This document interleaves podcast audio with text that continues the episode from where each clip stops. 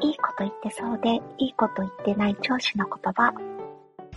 人と違うことをするっていうのは大事なことだね。自分の個性ってのは自分だけのもんだよ。他のみんなと同じようにね。個性を大事にする会社、イエール。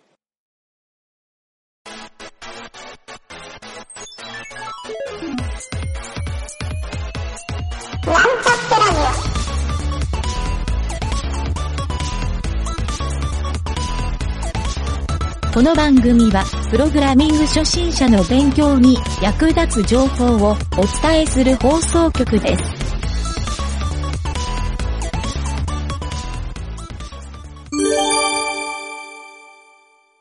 アジャイルトークのコーナー。はい、どうも、ゆげたです。酒井です。CTO のプロデューサーの吉田です。はい、えー、今回のですね、アジャイルトークは、はい。えー、なかなかですね、他の番組とかであんまり取り上げなはい。い、うつ病について、こんなテーマで、おー切り込みますね。なかなかね、ないんですけど、僕はやっぱりここ、意外と攻めたいなっていう、うんうんうん。まあ攻める攻めないの話じゃないんですけど、攻め、やっぱりなんかエンジニアの人っ、してっかりとね。そうそう、意はい外とここ切っては切り離せないんじゃないかなっていう、うんうんううん。ん。まあ、多い職業って言いますもんね、多いですねやっぱりはねい。でぼはい僕はあの、実はちょっと個人的にうつ病にかかったっていう自覚はないんですけど、周囲でうつ病にかかって、かかったことある人を山ほど見たことあって、ううんんうんうん。前職の部下とかも、なんだろうな、二人に一人はやっぱこんな感じでしたね。急に会社に来なくなったり。へうーんはいはいはい二人に一人ぐらいうんはいましたね。はい。うんまあ、やっぱりありますよね。そうなんですよ。やっぱ僕が強烈に覚えてるのは、一番最初の僕の部下になった結構優秀なサーバーエンジニアのやつがいたんですけど、そいつはがいある日、ある日というか、もともと遅刻魔だったんですよ。会社に。うんううんうんん。会社に来ないというか、あの、はい。はい。そう、朝の、まあ、その会社は10時出社だったんですけど、だいたい11時ぐらいに会社に来てたんですよ、そいつは。うんうんうん。それがある日、えっ、とね、12時回っても来なかったんで、電話したら寝てましたっていうのが、はい。ああ、うんはい。なんかはい1ヶ月の間で、あのー何回か続いて、で、その次の月に、夕方まで起きられませんでしたみたいな日が何回か続いたんですよ。えー、あで、そこからあ、また、だんだんね、こう。あそうそうそうはいはいはい。だんだん来てるなって感じするじゃないですか。うんうんで、その次がは、やっぱりあの、今度、連絡なしに会社を無断欠勤みたいな形になるんですよね。はいうんはいそう。で、話を聞いたら、えっ、と、朝まで寝られませんでしたとか、そう、気がついたら寝てて、起きたら夕方でしたみたいなことを言ってたんですよ。はいはいはい。うんそう。で、やっぱりその時に、そこの会社の社長とかも、いや、ちょっと病院行った方がいいんじゃないかっていう話で。病院に行ってもらったんでですよ。で、ど、なんで診断されたのって聞いたら、えっ、と、す。はい。特にどこも悪くありませんって言われたっていう返答をして、うんうんうーん。ああ、なるほど。だから、まあ別に、彼はうつ病じゃなかったのかもしれないんですけど、僕は間違いなくうつ病だったんじゃないかなって踏んではいてですね。うんうんうんうん。そう。で病院の対応って僕もよくわからないんですけど、いやなんかうつ病って診断されたら、意外と本人も楽になるんじゃないかなと思って病院に行かしたっていう経緯もあったんですけど、はいはい。そうですね。はい。そうなんですよ。なんか本人は、いや、自分は病気じゃないですの一点張りだったんで、うんで、会社に来ないんで、非常に業務的に困るっていう。そうですよこねれ。僕が意外と最初の方かな、なんか、うん、意外と困ったなってところから、あ、うつ病なのに、うんうつ病っぽいなと思った人の感じで、うんうん。でやっぱりちょっとそういう人がその後ポロポロ増えてきたんですよ。はああ、なるほど、なるほど。い。なので、ちょっとね、で、合わせて、えっ、と、ラジオに実は僕紹介してないお便りをくれた時とかあるんですけど、紹介してないんですよ。うんうん紹介してないのがいくつかあって、はい。やっぱりちょっとそういう精神疾患系でどうすればいいですかみたいな、うん。ちょっと放送できないなっていううんのもあったりしたので。そうはい。意外とこのテーマ取り上げたいなって前から思ってはいたんですよ。うんなるほど、うんなるほどなるほど。っていう時に、あの、ちょっと吉田さんからそういう、あの、実は前職で、ちょっとそういう、いろんな精神的なトラブルにあってとか、で、酒井さんもその後、そういう話があったって聞いてびっくりしたんですけど、いや、皆さんなんかそういう経験をはい。意外と持ってるんだなっていうところで、うんちょっとお二人にそのお話も伺いたいなと思ってですね。うんはい。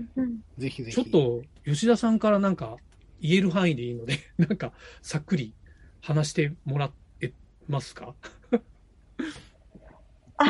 なるほど。ただ、はい。あの、前職、私、あの、はい。Facebook とかでも前職公開しちゃってて、あの、はい。はいまず最初に訂正したいのが、前職ではなく、全然前職ぐらいだっていう、あ、全然の前職。ところ、全然前職ぐらい。君の名はみたいな感じですね。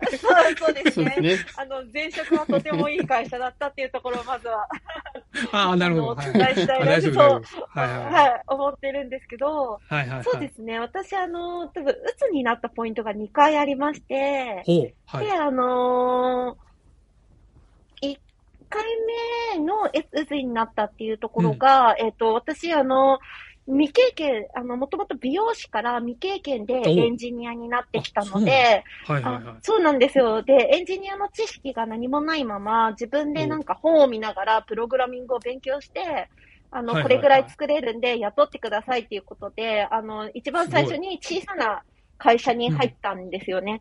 で、そのはいはいはい時に、あの、なんていうんですかね、個人経営の会社だったので、はいはいはい。割と、なんていうんですか、他の人の目が入らず、なんかはいワンマンな社長って言ったら言葉があれなんですが、のもとでうんうんうん働いていて、で、なかなかちょっと私、あの、なんていうんですか、覚えが悪かったりとか、あとはなんていうんですか意見が強く言うタイプではあったので、はいはいはい。その、うまくできないことをずっとなんで理解できないのとか、どうしたらそういうふうな、あの、う技術レベルになれるのみたいな、僕なんて小学校の頃から分かってたんだよ、みたいなのを、あの、常にずっと言われ続けていたら、あの、はいはい。さっきゆげたさんの話にあったみたいに、うん。あま、が会社に行きたくないなって初めは思い始め、はいはい。朝が起きられなくなり、うん。あのー電車に乗ってても気持ち悪くなってきて、で、はいはい。最終的には何もしてないのに涙が出てくるってういうわ、状態に、そうですね、はいなって、あの、病院に行ったらうつ病ですっていうふうに診断されたっていうのが、あの、はいはいはいい1回目のうつ病ですかね。はい。あーなるほど。うん。なかなかの経験ですね、それは。でも、なんかよく、よく聞きますね、その、なんか涙が止まらなくなるとか、なそうですね。そう会社に行きたくないっていうのは、まあ、なんとなく感覚としてわかるんですよね。はい。うんうんあうんうん。ーなるほど。割とその会社に行きたくなくな、はい。なくなるっていうのは結構みんなあると思うんですけど、はいはその時に、あの、はなんで行きたくないのかっていうのをちゃんとあの、なんか分析せずに、い。はい、あの、無理やり行こうとすると、あの、うん。鬱になるっていう風な、あの、ことが多いっていうのはお医者さんに言われたのへで、ー。もし皆さんの中でも、会社に行きたくないってなった時、それがはい一般性のものなのか、はいはいそれとも何か他の原因があるのかっていうのをちゃんと分析しないと、はいはい。あの、誰でも鬱になり得るのかなって思いました。それは、あの、ちょっと僕が聞きたいなって思ったポイントがあるんですけど、あの、はい病院に行く前に、自分はもう、うつ病なのかなって思って病院に行った感じですか？そうですね。あの、同僚と二人で同時に鬱になったんですけど、あの、はいはい。どんな会社ですか、それ。す すごい会社だな、それは。はそうですね。あの、同僚は今でもやりとりしてるんですけど、い鬱が治らなかったのですが、はいその人は自分が鬱だと認めず、あ。病院に行かなかったので、鬱が治らず今でも鬱病になっていて、私は明らかにおかしいと思ったので、普段から涙が出てくるとか、はい毎朝起きれたのに起きられないとかっていうのが、あの、おかしいなと思ったので、全部日記に書いて、他の人に見せて、うんそれはうつ病だよっていうことを言われたので、あの。その、誰かからフィードバックもらって、あの、はいはい。行き行きました。例えばその時に誰にも相談しない状態だったら、やっぱり自分ってうつ病って気づかないもんなんですか？そうですね。結構なんか、はいあの、おうつ病になりやすい人の特徴として、は真面目で、ああ、言いまあの。柔軟性がないっていう特徴があるみたい柔で、軟性がない。そういう人はいの、はい、そうですね。何、あの、会社には行かなければいけない、休んではいけないとあか、あ、なるほど。朝は起きれ、起きなきゃいけない、起きれないのは自分の責任なんだっていうふうに、あの、うつな病。の時は、あの、考えが固定されるので、はいはい誰かからフィードバック受けないと多分、うん私はなんて怠け者で、私は、が悪いから人から注意されるんだっていうふうに自分をどんどん傷つけて、あの、なんていうんですか、気づかなかったんじゃないかなって思います。なるほど。やっぱそういうもんなんだ。はあ。よく聞くのは、行きたくないじゃなくて行けないって言いますよいね。言いますねうんうんう。んいけない。その気も気持ち上で行きたい、行きたくないではなくて、勝手にこう体が拒絶するっていう。はいはいはいなるほど。はあ。なんか、その感覚はちょっと僕も経験したことがないんでわかんないんですけど、酒井さんはどんな感じですか？そこの、うんそんな経験がある感じなんですか？はい。僕はですね、うつはないんですけども、えはいはいはい。えー僕自身で行くと、はいえっ、と、適応障害というのにかかっあた、ことがあって、適応障害聞きますね、それも。はいはい。はい、そうですね。まあ、特定の環境とかに対して、はいまあ、自分が、うん。まあ、納得できないというか、はいはいはい入れないという感じですよね。というものが存在しますと。受け入れられないはいはいはい。みたいな、そんな状態ですよね。はあ、で、まあ、それが別にあの、うん急に発するものとかもあれば、はい状況が変わった場合もある。例えば、あはい。の当然その転職したばっかりみたいなのもあり得ると思うんですけども、まはいはいあ、。その状況が変わったりしたときにうん受け入れられないとか、まあ、仕事内容が変わったとかですね。はいはい。だからそういったことも全部あり得るっていうところですね。はい。で、僕の時は、うんまあ、きっかけは、なんていうのかな。ほうえー、どう言ったらいいかな。難しいですね。酒井さんも病院に行って、えっ、と、そういう適応障害っていう診断を受けたってことなんですか？診断受けましたあ。なるほど僕も、なんかその前職の時に、まあ途中でそうなったんですけど、はいはいはい。まあ会社に行けなくなりましたっていうところですね。はいはいで、うんうんえー電車で会社の方向かっていきます。はいで、途中まで行きます。はいはい。でこれ以上もう行かないっていう。で、途中でどっかで、はい。うんうんまあ喫茶店に入って仕事をするとか、そういう感じ、会社まで行けないんですよね。なるほど。で仕事はできるんですよ。はいはいはい。うん会社まで行けなくなるってはいいうはいはいのなんですけど、で、そんなのがずっと続いてたので、はいまあ、ちょっと病院行ってほいた方がいいかなとはいはい。思って、まあ行きました。はい。で、適応障害でしたっていう感じなんですけど、うん。なるほど。それって、そういう状態がどのぐらいの期間続いてたんですか？その時は。僕どのくらいだったかな？何ヶ月みたいなレベルなんですか、と、あ何ヶ月もありましたあね。あまあまあ、病院行く。までにどのくらいかな、数週間ぐらいだと思うんですけど、はい経って病院行って、はで、まあ、診断されたので、はいはいはい。まあ、その後、休みながらって感じですよね。ああ、なるほど。はい。まあ、改めうんて、やっぱりその、このうつ病とか、そういう精神病っていうところ、あの、まあ、エンジニアだけじゃないと思うんですけど、やっぱり世の中的に多いじゃないですか。やっぱり、まあ、はい吉田さんも酒井さんも経験者っていうので、改めて僕なんか割合はかなり高いんじゃないかなとも思うんですよ。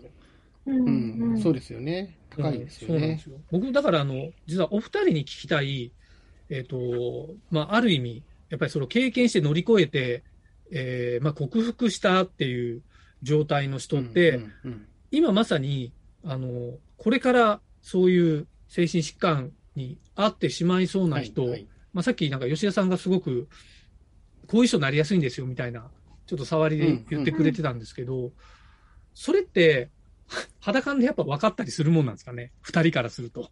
あこいつやべえなとか。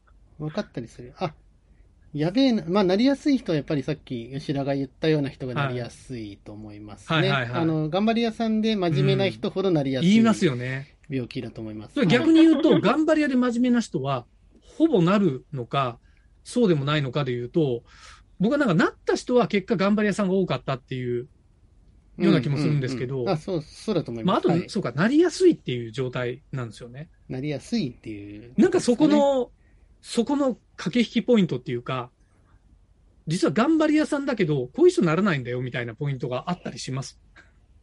なんかそんな感覚ってあなるらないんだよか。なら逆に言うとならない人ってどうどうですか？二人から見て、はい周りにうんならない人もいるじゃないですか、きっと。います、います、当然。まあ、うーん、そうだな。環境要因が多分はいはいはい大きいのは大きいです。あ環境要因。結局、なりやすい環境、なりにくい環境があって、あ、それはあるな。はいはいはい。で、なりにくい環境にある人は当然ほぼならないんですよね。ああ、その環境っていうのはでちなみになんかどんな、何か例を挙げるとしたら、何かありますか？例を挙げるとしたら、はい。まあ、周りの人とこうきちんと対話ができているだったりとか、ああ、まあそれはそうですね。コミュニケーションありますね、一つ。そうですね、はい、コミュニケーションのところとか、あとは、はい。まあ、常に理不尽な状態にないとかですよね、仕事はいはいはいの状態とか会社の状態が。ああ、なんかそういったところは、まあ、あと忙しすぎないとか多分そういうのもあるんでしょうけど、はいはいはい。なるほど。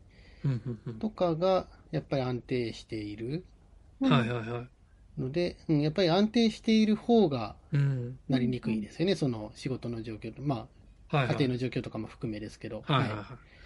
なるほど。なので、そういうこうなりやすい、なりにくい環境があって、はいはいはい。でなりやすい環境、まあ、不安定だったりとか、うんギスギスしたか人間関係だったりとか、うんそういう環境に置かれると、その真面目な人とかがなりやすあい、よりなりやすくなるって感じですかね。うんまあ、そう考えるとやっぱ環境まずありきな感じはしそうな気がします。環境はかなり強いんじゃないかなと思いますね。僕はあの、うん結構この問題をあのよくいろんな人と飲み行ったりしてするときに、はいあのはいはい切っても切り離せないネタの一つとしてあのいじめ問題っていうのがあると思うんですよ。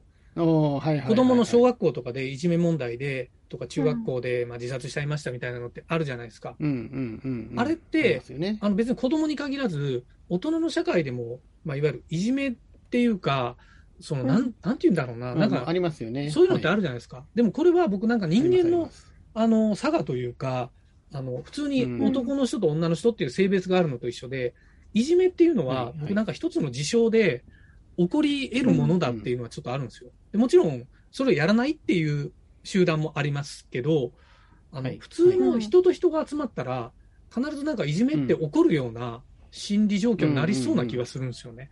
別に僕、あの、心理詳しいわけじゃないですけど。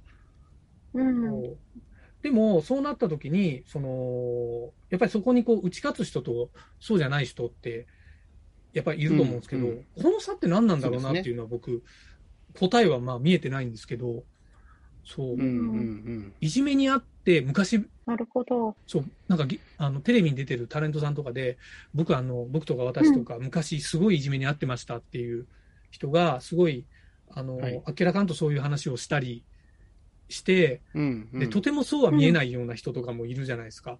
いますよね。でそのいじめがあったから、それをバネにして大きくなれましたみたいな人も中にはいると思うんですよ。だからなんか、これって何なんだろうなっていうのはちょっと、まあ、それは、確かにそうですよね。まあ、子供の頃と大人でまた違う可能性もあるので、なんとも言えないですけど。うん。あのーよくあるのが、えっと、子供の時の環境と、それ、環境が良ければ、はい。大人でいい人になれるかっていう話をちょっと僕、前に友達としたことがあって、はい。はい。はい。これは何かっていうと、えっと、家が貧乏だったから、うん。将来、えー貧乏になりやすいかとか、学習がまともにできなかったとか、なんかそういう統計もあるじゃないですか。金持ちの方が、うんまあもちろん私立学校に通うとかそういうのもあると思うんですまあ、けど、いろんな、はい、要素があるので、あれですけど。そうなんですよ。でも、えっ、と、貧乏だったから、大きく成功したみたいな人も中にはいるじゃないですか。当然いますよね。そうなんですよ。だからこれってなんか比例してないなっていうか、うんうんうん。うん結局、あ、じゃあその後本人が頑張ったからとかそういうのもあるじゃないですか。はい、ありますね。そう。うんだからなんか、そ僕はなんかそこの環境っていうところも、二つのやっぱりゴールがあるんじゃないかなともうんうんうん、思って、うん。まあ、ただもちろん酒井さんが言ってるような、もう明らかにそっちの方向に向かう 環境ってうんあると思うんですよ。はいはいはい。そうなんですよ。あで、多分いじめの話を僕が出したのは、実はそういう環境の方が多いんじゃないかなっていうのは、やっぱ一つ。あると思うんですよね。普通の会社の組織って、やっぱりなんかいじめが起きやすい体質になってる方が、圧倒的に多いんじゃないかなと思うんですよ。普通の会社で。まあまあまあ、確かに確かに。そうなんですよ。だから逆にそうじゃない、まあ、イエルさんとかってあんまりちょっとそういう印象を受けないのは、やっぱりちょっとみんながそういうところを意識してきてるっていうのもあるし、多分いじめが起きにくい環境が持ててる会社な気はしてるんですけど、はいはいはい。そう、そうですね。そういうコミュニケーションだと思うんですよね。僕はイエルさん見てるとうんみんな、コミュニケーションが、あ、この会社すごい、すごいなっていうか、ツイッターでお互いになんか、すごいなんかいろんないいことを言ってるっていう のが、なんか普通そこまでやんないじゃないですか。ああ、まあそうですね。そうなんですよ。それが、言うとやらないですもんね。そうなんですよ。だから、あ、そういうの普通にできる。僕だってあの、ね、なんだろう。嫁とか子供とかに朝起きて挨拶はするけど、あんまりその後、そこまで会話はしないんですよ。うんああ、はいはいはい。でもなんかイエルさんのああいうツイッターとか見てると、あ、もうちょっとなんか、いろいろね、歩み寄った方がいいなみたいな、ちょっと思ったりしたんですよ。そう。なんかそんな、ううんん、コミュニケーションは、まあなんだろうな、コミュニケーションが大事っていうのは、ちょっとありてえすぎて、うんそうなんですよね。なんかもうちょっとありそうなんですが。私もいいですか？どうぞ。あどうぞぜひくださいあの、前、私、あの、いじめにもあってて、うつにもなってたので、あの、なんということでしょう。そう、あの、エンジニアの人の、なんか、ワンオンワンリーダーみたいな感じで、あの、う。つを少なくする取り組みの改善として、あの、一時はい期仕事してたことがあったんですけど、その時はいはいはい。に自分の中で、はい。あの、なんていう、はい。こういう思考の人はうつになりやすいから、それを改善していこうって言ってたポイントが3つありまして、素晴らしい。はそれがいはい。1つ目が、えっと、はいうつの人は自責の人が多いので、まあ、自責ってすごくはいはいはいいい意味でも悪い意味でもあると思うんですが、自責から解決思考に持っていくっていう思考に変える。なるほど。なるほど。自責で自分で自責だけしているだけでは、あの、ずっとずっと、あの、なんていう解決しないので、どうするかっていうはいはいはい解決するっていうのが一点と、あと、あの、コミュニティを固定化させないっていうのが一つで、あの、大体、あの、いじめが起こること、時は、あの、自分がそこはで少数派であることっていうところと、あと価値観が似ていないっていうところで、あの、そういうことが起こるのはいはいはで、複数のコミュニティを必ず持っていて、あの、なんていうんですか、はいはい。そこで、あの、今の状況は、あの、どうなのかとはい。いう客観性を持つっていうところですね。あとは、もう三つ目が、循環思考、し循環思考を突破させるポイントを自分で持っておくっていうことで、循環思考。はい。何かがあった時はいに自分がダメなんだ、自分がダメなんだってずっと思い続けると、ネガティブな方向に思考が行くので、一旦その思考をはいはい途切れさせて、あの違うことを考えさせるっていう、なんか、あはい。のスイッチを持っているっていう3つが大切だなっていうふうに、あの、話してました。はいはいはい。なるほど。はあ、なかなかいい3つですね。はい。おーそうですね。なので、あの、そのポイントが出てきたら、必はず、あの、指導するようにしていて、その突破することで、はいはい。うつが実際に減っていったので、あの、へーそこそこ効果的なのかなって、はい、思いました。ちなみになんかその、うつっぽい人が出たときに、えっ、と、ど、そういうアドバイスをしたってことなんですか？そうですね。そういう活動っていうのは。そうですね。あの、ワンオンワンで話してたりとか、周りからはいうつっぽいっていう症状が見られたときに、1対1で話していって、あの、この3つを変えるっていうふうに言わなかったとしても、思考を促していって、あの、自責してた場合は、じゃあどうやって解決していこうかっていうふうに言ったり、循環思考をしてるなって思ったら、一旦体を動かしてみるルーチン入れてみようかとか、でどんどん、あのほど。はいはい。あの行動や思考を促して、あの、鬱になりづらい方向に解決に持っていくっていう取り組みやってました。